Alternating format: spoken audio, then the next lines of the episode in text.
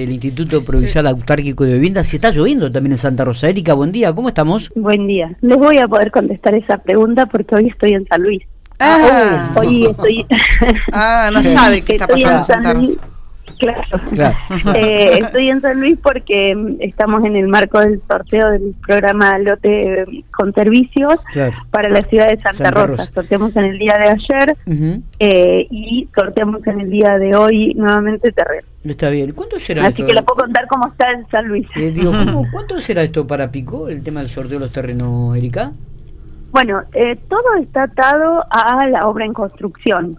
Nosotros podemos definir una, obra- una mm, fecha de sorteo cuando la obra está para entregarse. Entonces, cuando nosotros la empresa nos informa la fecha de entrega, nosotros podemos informar la fecha del sorteo. Eh, Esto estamos ¿Está todo refiriéndonos a las viviendas que todavía faltan entregar, sortear en Pico, ¿no? Ya se sortearon dos grupos, falta el tercero y definitivo. Exactamente. Eh, nosotros estamos a la espera de eso. El padrón va a ser el mismo que se utilizó hasta ahora.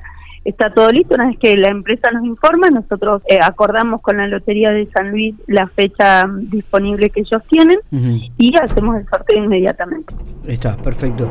Eh, Erika, ¿cómo está el tema de las impugnaciones, del tema de, de- de los reclamos con respecto al segundo sorteo de la ciudad de General Pico? Bueno, eh, nosotros lo que hacemos siempre es notificar a las familias que han sido afectadas por, esta- por las impugnaciones.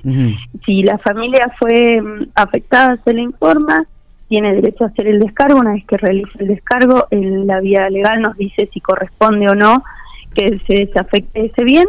Y en el caso de que eh, esa persona sea mm, eh, eh, se le dé lugar a la impugnación, se vuelve a sortear. En el día de ayer hicimos el sorteo de dos viviendas, eh, dos suplentes, perdón, para la localidad de General Hacha, porque eh, suplentes también fueron impugnados en General Hacha, entonces nos faltaba, nos quedó una vivienda sin adjudicar y volvimos a sortear dos por las dudas de que vuelva a suceder lo mismo, ¿no? Con respecto al segundo sorteo en Pico, ¿hubo reclamos? ¿Hubo gente que eh, re- reclamó respecto a los sorteados? Tuvimos dos impugnaciones Dos. y han sido resueltas las impugnaciones ya. Y, y- O sea, de todo General Pico de las impugnaciones que se presentaron, se Ujú. cayó una sola eh, de las personas adjudicadas y esa familia eh, que, que fue eh, que, que se le dio lugar la impugnación, eh, la vivienda se vuelve a sortear. O sea, cuando nosotros sorteamos la última etapa de viviendas en General Pico, vamos a sortear una vivienda más correspondiente a los suplentes que se hace sobre el segmento 1 exclusivamente, eh, que sería en el caso este. O, o sea que va a De quedar que queda todavía para, para entregar una vivienda de las de pico. Se va, claro, hay una vivienda de General Pico que se va a sortear nuevamente. Perfecto. Y esto corresponde al, al primer sorteo, me decías, ¿no? Ese ese caso puntual corresponde al primer sorteo, sí. Bueno, eh, bueno, ¿Por, eh, por qué motivo mm, fue que se le desadjudicó? ¿Tenía otra vivienda? tenía ¿Cuál fue el motivo real? Eh, teníamos un grupo familiar que se había disgregado, o sea, el grupo familiar no estaba comp- eh, compuesto de la misma manera, eh, no reunía el, el- el requisito de grupo familiar, justamente. Ah, ok. Está bien, está bien. Bueno, es bueno saberlo. Acá eh, hay que aclarar que el IPAB no entrega viviendas a personas solas. ¿sí? Nosotros como instituto solo entregamos viviendas a grupos familiares. Cuando nosotros tenemos un grupo familiar disgregado y de ese grupo familiar deja de ser un grupo familiar y pasa a ser una persona sola, el IPAB no entrega viviendas. Está y bueno. si, por ejemplo, yo lo, lo entiendo esto, ¿no? Estaba pensando en esto, por una familia que se, se estaba anotada hace mucho, se separó, su- digo, pensando, no, Sin no sé si es el caso. entiendo. Claro, ¿qué pasa si tiene hijos? ¿No? Si, si hay, hay- la perso- hay una Sí, de las ver, personas tienen si hijos. tenemos hijos, si, si ese grupo familiar tiene hijos y los hijos eh, quedan con uno de los integrantes Sí. del grupo familiar, continúa siendo un grupo familiar Claro. y el integrante que se queda con hijos. Claro. Ah, el bueno. tema es que si no hay hijos de por medio, son dos personas solas. Claro, no, eso O lo entendí. Pero me, me, me había quedado pensando en esto, ¿no? Porque digo, si hay niños en el medio, ¿qué pasa? Pero bueno, ya lo entendí. Pasó, No, no, pasó hay lo mismo que la medio persona fallecida, digamos.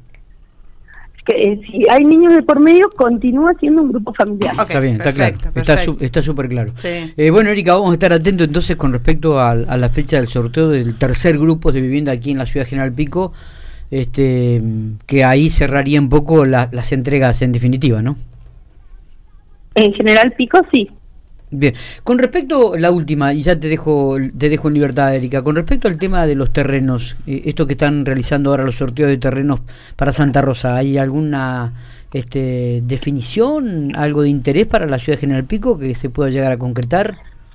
En, en el Bueno, en General Pico se está trabajando en todo lo que es la sistematización de 150 terrenos sí. eh, para, para hacer lo mismo que se hizo en Santa Rosa.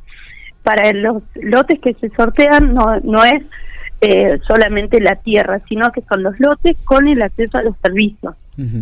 Entonces, todo eso, eh, esta conexión a los servicios es en los que se está trabajando, eh, porque hay que hacer la subdivisión, la conexión a los servicios, y bueno, en esa etapa está en la localidad de General Pico.